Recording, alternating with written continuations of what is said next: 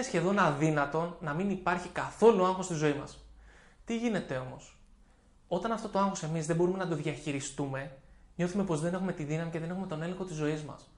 Και αυτό κάνει κακό στις σχέσεις μας και δεν μας αφήνει να πετύχουμε τους στόχους μας και να προχωρήσουμε μπροστά. Όταν όμως μάθουμε να το διαχειριζόμαστε, θα έχουμε και τη δύναμη και τον έλεγχο και την αυτοπεποίθηση και τις πολύ καλές σχέσεις και θα πετυχαίνουμε τους στόχους μας.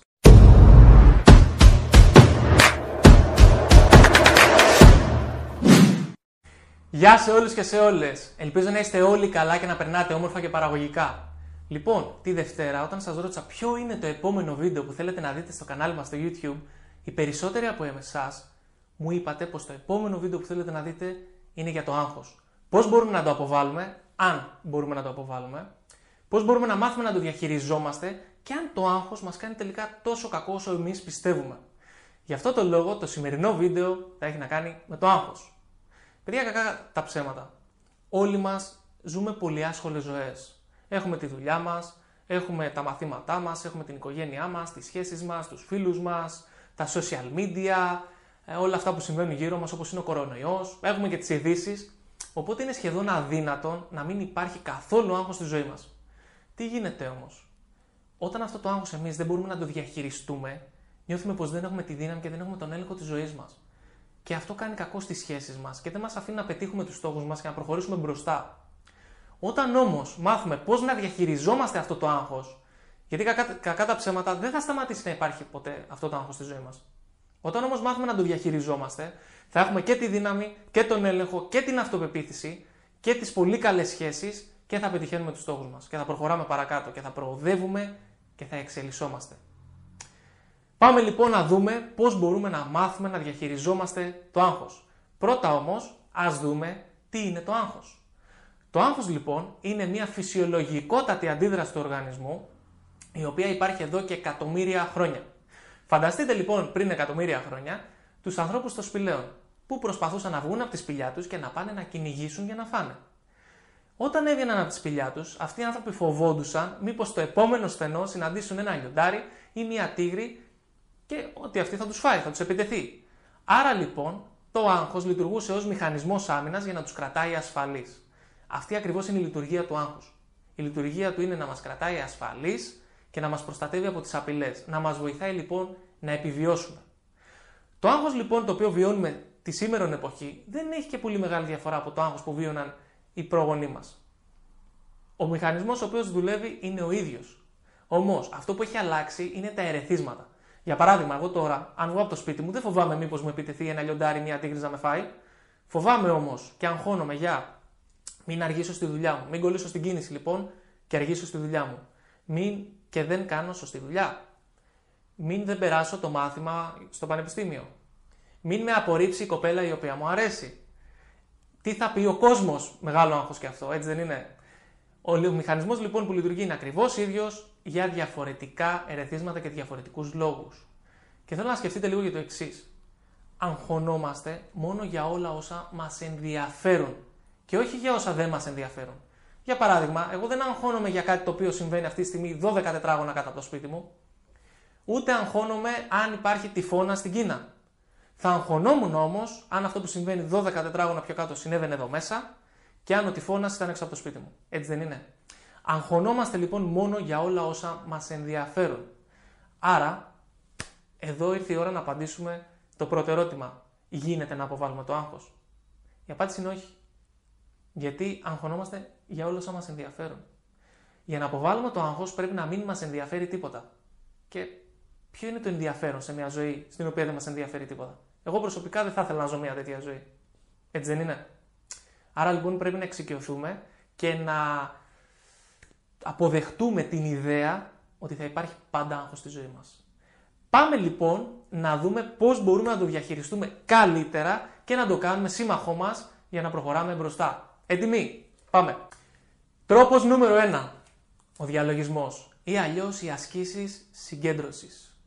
Σκεφτείτε λίγο το εξής. Εκεί έξω, όπως και στο ίδιο μας το σπίτι, επικρατεί πάρα πάρα πολύ θόρυβος. Κίνηση, κόρνες, φασαρία, η τηλεόραση που παίζει όλη μέρα μέσα στο σπίτι, το κινητό που χτυπάει κάθε λίγο και λιγάκι. Όλα αυτά μας προκαλούν άγχος. Είτε πολύ είτε λίγο. Είναι καλό λοιπόν να βρούμε χρόνο για τον εαυτό μας κάθε μέρα, έστω και 5 λεπτά, 10 λεπτά, είναι αρκετά, και να κάτσουμε στη σιωπή. Να συγκεντρωθούμε και να παρατηρήσουμε λίγο τις σκέψεις μας, την αναπνοή μας, πώς αισθανόμαστε. Υπάρχουν πολλές μορφές διαλογισμού. Και έρευνες έχουν δείξει ότι όταν το κάνουμε αυτό, όταν αφιερώνουμε 5 με 10 λεπτά την ημέρα στον εαυτό μας ε, και διαλογιζόμαστε ή εξασκούμε τη συγκέντρωσή μας, μπορούμε να διαχειριστούμε καλύτερα το άγχος και το στρες της καθημερινότητας. Οπότε, ο πρώτος τρόπος είναι ο διαλογισμός και η άσκηση συγκέντρωσης. Δοκιμάστε το. Κάτω στην περιγραφή θα σας βάλω και ένα διαλογισμό τον οποίο κάνω εγώ κάθε μέρα. Ε, είναι μόνο 10 λεπτάκια, τον οποίο μπορείτε να το δείτε εδώ στο YouTube. Okay.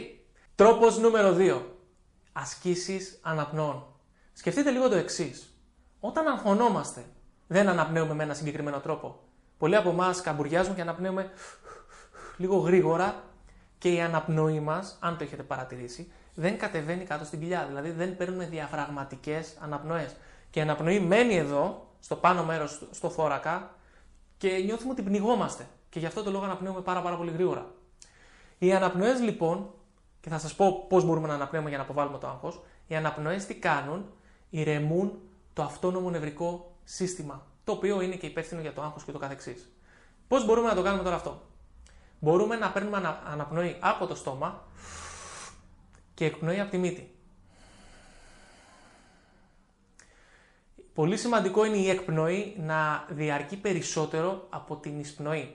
Επίσης είναι πολύ σημαντικό όταν αναπνέουμε πάρα πολύ γρήγορα να, να κάνουμε μια βαθιά εκπνοή. Δηλαδή, και να βγάλουμε τον αέρα από μέσα μας. Επίσης θέλω να παρατηρήσετε όταν νιώθετε ότι αγχώνεστε να βάλετε τα χέρια σας στην κοιλιά και να δείτε αν η κοιλιά σας φουσκώνει με κάθε αναπνοή ή όχι. Γιατί όπως είπα στην αρχή συνήθως όταν αγχωνόμαστε δεν παίρνουμε διαφραγματικές αναπνοές και ο αέρας μένει εδώ που δεν είναι και τόσο καλό. Κάτω λοιπόν πάλι στην περιγραφή θα σας βάλω μια εφαρμογή την οποία μπορείτε να κατεβάσετε είτε από το Google Play είτε από το App Store την οποία χρησιμοποιώ εγώ καθημερινά για να εξασκώ τις αναπνοές μου.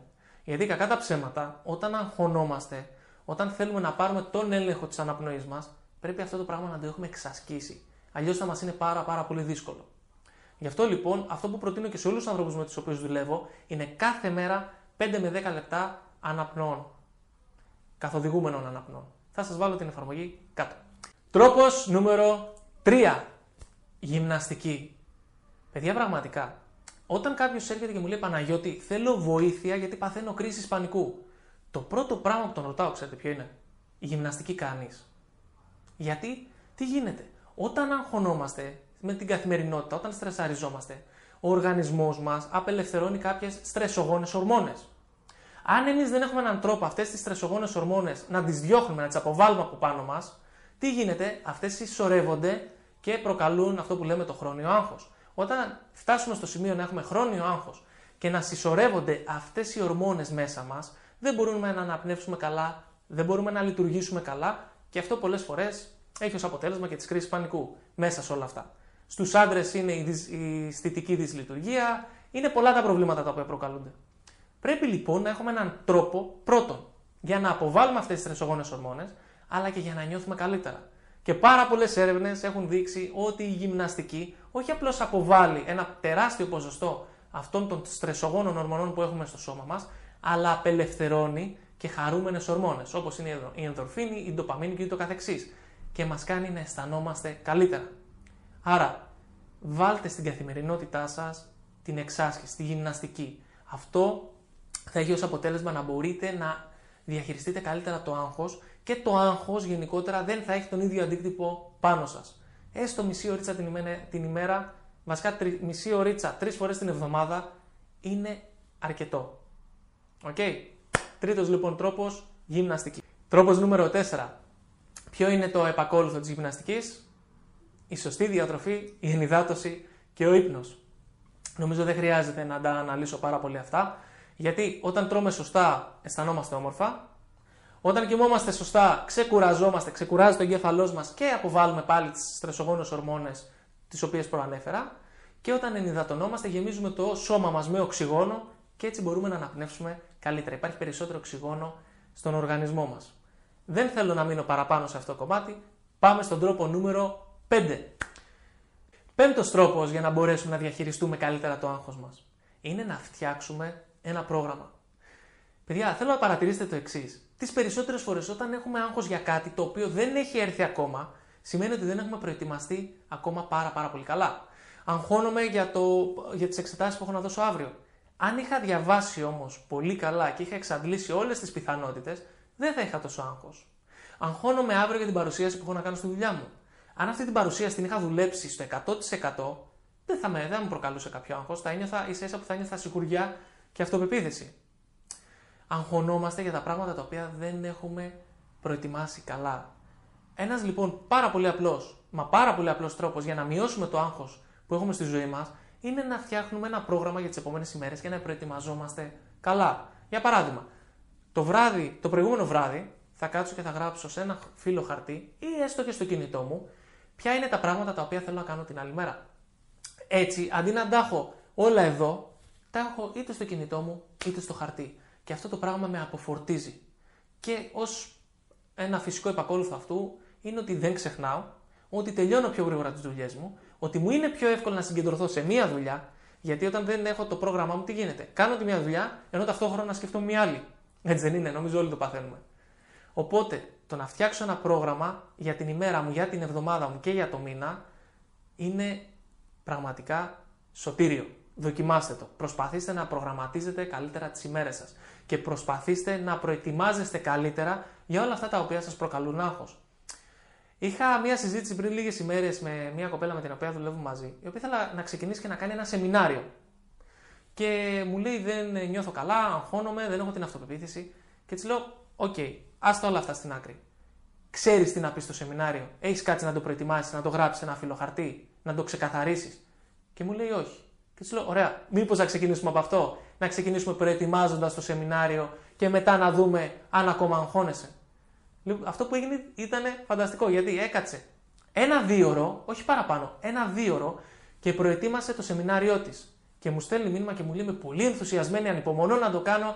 Τελικά είχες δίκιο, δεν είχα ούτε άγχος, ούτε έλλειψη αυτοπεποίθησης, ούτε τίποτα. Απλώς δεν είχα κάτσει να το ξεκαθαρίσω και να το προετοιμάσω. Γι' αυτό το λόγο σας λέω πραγματικά, φτιάξτε ένα πρόγραμμα και προετοιμαστείτε καλύτερα. Θα δείτε ότι αυτό το πράγμα είναι σωτήριο. Πάμε παρακάτω. Τρόπος νούμερο 6. Αυτός είναι λίγο πιο προχωρημένος. Θέλω να σκεφτείτε λίγο το εξής. Αν σας έλεγα ότι εδώ πέρα υπήρχε μία κουρτίνα και πίσω από την κουρτίνα κρύβεται ένας άνθρωπος ο οποίος έχει άγχος. Μπορείτε να μου περιγράψετε πώς είναι η φυσιολογία αυτού του ανθρώπου, δηλαδή πώς είναι το σώμα του, πώς στέκεται, πώς αναπνέει, πώς είναι η εκφράση του προσώπου του. Είμαι σίγουρος ότι όλοι σας μπορείτε να μου τον περιγράψετε. Και αυτός ο άνθρωπος είναι καμπουριασμένος μπροστά, είναι σκυμμένος, το κεφάλι είναι κάτω δεν χαμογελάει, όπως εγώ τώρα εννοείται, είναι σκυθροπός και αναπνύει πάρα πολύ γρήγορα. Και έχει μία ένταση στο σώμα του. Έτσι δεν είναι. Ξέρετε γιατί. Γιατί το σώμα και το μυαλό είναι ένα. Άρα, ό,τι σκεφτόμαστε και όποιο συνέστημα και αν βιώνουμε, αυτό βγαίνει στο σώμα μας. Αυτό λοιπόν που μπορούμε να κάνουμε για να διώξουμε πολύ γρήγορα το άγχος είναι το εξής. Είναι να αλλάξουμε τη στάση του σώματός μας την αναπνοή μας και τις εκφράσεις του προσώπου μας. Για παράδειγμα, όταν αγχώνομαι και σκέφτομαι πω, πω τι θα πει ο κόσμος, θα γίνω ρεζίλη, δεν μπορώ να τα καταφέρω και ούτω καθεξής, αν προσπαθήσω να αλλάξω αυτές τις σκέψεις την ώρα που συνεχίζω να έχω την ίδια στάση σώματος, την ίδια αναπνοή και τις ίδιες εκφράσεις του προσώπου, μπορεί να καταφέρω να αλλάξω τη σκέψη μου για 5 δευτερόλεπτα και μετά το μυαλό μου θα γυρίζει πάλι εκεί και θα αγχώνομαι. Αυτό λοιπόν που μπορούμε να κάνουμε είναι το εξής. Και το έχουν δείξει πλέον και έρευνες. Θα, θα αλλάξουμε τη φυσιολογία μας, τι εκφράσει του προσώπου και την αναπνοή μας. Πώς; Θα πάρουμε τη στάση του Σούπερμαν, έξω το στήθος, πίσω η ώμη, τα χέρια εδώ ή τα χέρια κάτω, δεν έχει σημασία. Ψηλά το κεφάλι, χαμόγελο και αναπνέουμε βαθιά και σταθερά. Για ένα με δύο λεπτά. Παιδιά, έρευνες έχουν δείξει πως αν το κάνουμε αυτό για ένα με δύο λεπτά, αποβάλουμε το μεγαλύτερο ποσοστό από τις τρεσογόνε ορμόνες που έχουμε στο σώμα μας και απελευθερώνει το τεστοστερόνη που είναι η ορμόνη της αυτοπεποίθησης και της σιγουριάς, ενδορφίνη, ντοπαμίνη και ούτω καθεξής. Και νιώθουμε αυτόματα καλύτερα. Αυτό μπορείτε να το δοκιμάσετε ακόμα και τώρα που βλέπετε το βίντεο.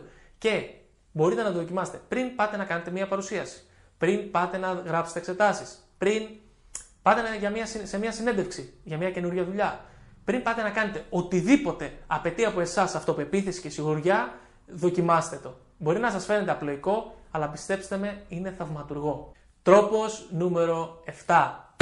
Ευγνωμοσύνη. Παιδιά, το ξέρω ότι σας έχουμε πρίξει με την ευγνωμοσύνη. Ε, όλοι όσοι ασχολούμαστε με την ε, αυτοβελτίωση, κάποιοι που ασχολούνται με τη θετική σκέψη, σας λένε συνέχεια την ευγνωμοσύνη. Εγώ θέλω να σας ξεκαθαρίσω κάτι πριν προχωρήσω να σας πω για την ευγνωμοσύνη. Δεν πιστεύω τόσο πολύ στη θετική σκέψη. Εγώ πιστεύω στην νοημοσύνη και στην αισιοδοξία. Να το ξεκαθαρίσω. Η θετική σκέψη σου λέει να βγεις έξω στον κήπο σου και να πεις: Δεν υπάρχουν ζυζάνια, δεν υπάρχουν ζυζάνια, δεν υπάρχουν ζυζάνια. Αν λοιπόν όμως υπάρχουν ζυζάνια στον κήπο σου, θα σου φάνε όλο τον κήπο. Άρα η θετική σκέψη δεν βοηθάει πουθενά. Το θέμα είναι να δούμε τα πράγματα ρεαλιστικά να δούμε ότι όντως υπάρχουν ζυζάνια εκεί έξω και μετά να τα δούμε καλύτερα από τι είναι, να τα δούμε αισιόδοξα. Και να πούμε τι μπορώ να κάνω για να διώξω αυτά τα ζυζάνια; Και μπορώ να τα καταφέρω, μπορώ να τα διώξω και να κάνω τον κήπο μου πάλι όπως ήταν πριν και ακόμα πιο όμορφο. Άρα λοιπόν από μένα δεν θα ακούτε πράγματα τα οποία έχουν να κάνουν τόσο πολύ με τη θετική σκέψη, αλλά με την νοημοσύνη. Okay. Τώρα πώς δουλεύει η ευγνωμοσύνη, αφού ξεκαθάρισα αυτό που ήθελα να το ξεκαθαρίσω. Πώς δουλεύει η ευγνωμοσύνη; Όταν επικεντρωνόμαστε στα πράγματα τα οποία έχουμε και τα εκτιμάμε και νιώθουμε αυτή την ευγνωμοσύνη μέσα μας, είναι δύσκολο και να αγχωθούμε και να φοβηθούμε και να στεναχωρηθούμε. Τι γίνεται λοιπόν; Πολλές φορές αγχωνόμαστε για όλα αυτά τα οποία δεν έχουμε, για όλα αυτά τα οποία ίσως δεν μπορούμε να καταφέρουμε, για όλα αυτά τα οποία μας λείπουν. Και ξεχνάμε όλα αυτά τα όμορφα πράγματα που έχουμε στη ζωή μας. Που έχουμε ένα σπίτι, μια στέγη πάνω από το κεφάλι μας, που έχουμε φαγητό στο ψυγείο, που έχω αυτή την κάμερα για να βγάλω αυτό το βίντεο. Άσχετα το ότι δεν είναι δική μου και είναι ενός φίλου. Δεν έχει καμία σημασία. Είμαι ευγνώμων για την κάμερα. Όταν βάλουμε στη ζωή μας λοιπόν την ευγνωμοσύνη, αρχίζουμε να αισθανόμαστε λίγο πιο χαρούμενοι. Λίγο πιο ευτυχισμένοι σιγά σιγά. Γιατί βλέπουμε ότι πραγματικά είμαστε τυχεροί. Που έχουμε την υγεία μας και έχουμε τόσα πολλά πράγματα. Και αυτό το συνέστημα θα μας βοηθήσει και να διαχειριστούμε το άγχος καλύτερα, αλλά και να πετύχουμε τους στόχους τους οποίους θέλουμε να πετύχουμε. Εγώ δεν είμαι της άποψης ότι όποιος θέλει τα πολλά χάνει και τα λίγα ή να, είσαι, να λες δόξα τω Θεώ για αυτά που έχεις και άστα υπόλοιπα. Ναι, να λέμε δόξα τω Θεώ για αυτά που έχουμε, να, είμαστε, να νιώθουμε ευγνωμοσύνη για αυτά που έχουμε, αλλά δεν μπορώ να καταλάβω το λόγο γιατί να μην προσπαθούμε να αποκτήσουμε περισσότερα και να κάνουμε περισσότερα. Και να ζήσουμε περισσότερα. Και να είμαστε περισσότερα. Αυτό εγώ δεν το καταλαβαίνω. Άρα, εκτιμάμε όλα όσα έχουμε και προσπαθούμε για τα περισσότερα. Πώς μπορούμε να το κάνουμε αυτό, Σκεφτείτε απλά τρία πραγματάκια για τα οποία νιώθετε ευγνωμοσύνη. Όπως είπα πριν, για παράδειγμα, νιώθω ευγνωμοσύνη που έχω το μικρόφωνο και ακούγεται ο ήχος καλά. Νιώθω ευγνωμοσύνη για την κάμερα. Νιώθω ευγνωμοσύνη επειδή έχω ένα κρεβάτι να πάω να κοιμηθώ το βράδυ. Νιώθω ευγνωμοσύνη επειδή έχω ζεστό νερό να κάνω μπάνιο. Τι χρειάζεται να πω νιώθω ευγνωμοσύνη επειδή έχω μια Ferrari έξω και με περιμένει; Ή επειδή έχω ένα εκατομμύριο ευρώ στην τράπεζα; Μπορούμε να, νιώθουμε, να νιώσουμε ευγνωμοσύνη για τα μικρά πραγματάκια. Επίσης, μπορείτε να κρατήσετε ένα ημερολόγιο ευγνωμοσύνης και κάθε μέρα να γράφετε κάποια πράγματα σε αυτό το ημερολόγιο για τα οποία νιώθετε ευγνώμων. Okay. Θα σας βοηθήσει πάρα πάρα πολύ. Λοιπόν, πάμε τώρα να δούμε ένα bonus tip με το οποίο, το οποίο μας βοηθάει βασικά να διαχειριστούμε καλύτερα το άγχος μας. Και αυτό είναι το εξής. Έρευνες έχουν δείξει πως όταν πιστεύουμε ότι το άγχος μας κάνει καλό, τότε το άγχος μας κάνει καλό. Όταν πιστεύουμε πως το άγχος μας κάνει κακό, τότε το άγχος μας κάνει κακό. Θυμηθείτε λίγο, είναι ο Thinker Prover από το προηγούμενο βίντεο της, αυτοπεπί... της αυτοπεποίθησης. Έτσι δεν είναι; Οτιδήποτε, οτιδήποτε πιστεύουμε, το βλέπουμε συνέχεια μπροστά μας. Άρα, παιδιά, το άγχος όπως σας είπα, μας κάνει καλό. Το χρειαζόμαστε στη ζωή μας. Η κακή διαχείριση του άγχους είναι που μας κάνει κακό.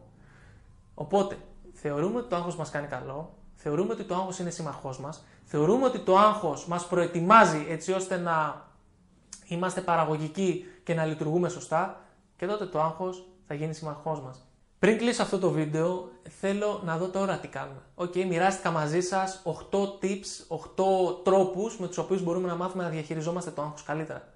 Τι γίνεται τώρα; Όπως όταν ξεκινήσαμε στην αρχή να και κάναμε ποδήλατο και τρώγαμε τη μία τούμπα μετά την άλλη και σιγά σιγά μάθαμε, έτσι γίνεται και με αυτούς τους 8 τρόπους. Δεν μπορούμε να περιμένουμε ότι από τη μία στιγμή στην άλλη, δηλαδή Σήμερα θα κάνω διαλογισμό, σήμερα θα κάνω ασκήσεις αναπνοών, σήμερα θα φτιάξω λίγο το σώμα μου, σήμερα θα φτιάξω ένα πρόγραμμα και ξαφνικά θα φύγει το άγχος από τη ζωή μου ή θα νιώθω πολύ καλύτερα. Θα νιώσουμε λιγάκι καλύτερα. Αλλά για να νιώσουμε πολύ καλύτερα και για να αναλάβουμε πραγματικά τον έλεγχο, αυτά τα πράγματα πρέπει να τα εξασκήσουμε και να συνεχίσουμε να τα εξασκούμε για κάμποσο καιρό. Μπορεί να είναι δύο εβδομάδες, μπορεί να είναι τρεις εβδομάδες. Εξαρτάται. Εξαρτάται από το επίπεδο του άγχους το οποίο υπάρχει στη ζωή μας και εξαρτάται από εμάς τους ίδιους. Κάποιοι μαθαίνουμε πιο γρήγορα και κάποιοι μαθαίνουμε πιο αργά. Δοκιμάστε λοιπόν, δώστε τους χρόνο, δείτε τι δουλεύει και τι δεν δουλεύει, δείτε τι ταιριάζει στις ανάγκες σας, στην καθημερινότητά σας και σε εσάς τους ίδιους και υιοθετήστε τα. Πάντως, αυτοί είναι οι 8 καλύτεροι τρόποι που έχω βρει εγώ μέχρι στιγμής για να διαχειρίζουμε το άγχος μου και να αισθάνομαι όμορφα. Θα χαρώ πάρα πολύ να δω στα σχόλια τους δικούς σας τρόπους, τι κάνετε εσείς για να διαχειριστείτε το άγχος; Θα χαρώ πάρα πολύ να μου πείτε την άποψή σας στα σχόλια για το πώς σας φάνηκε αυτό το βίντεο, αν το βρήκατε βοηθητικό ή όχι. Πείτε μου τι βίντεο θέλετε να δείτε την επόμενη εβδομάδα, το επόμενο Σάββατο. Και αν σας άρεσε αυτό το βίντεο, μην ξεχάσετε να κάνετε like και να κάνετε subscribe. Θα με βοηθήσετε πάρα πάρα πολύ. Σας ευχαριστώ και πάλι για όλα. Καλή συνέχεια και καλό Σαββατοκύριακο.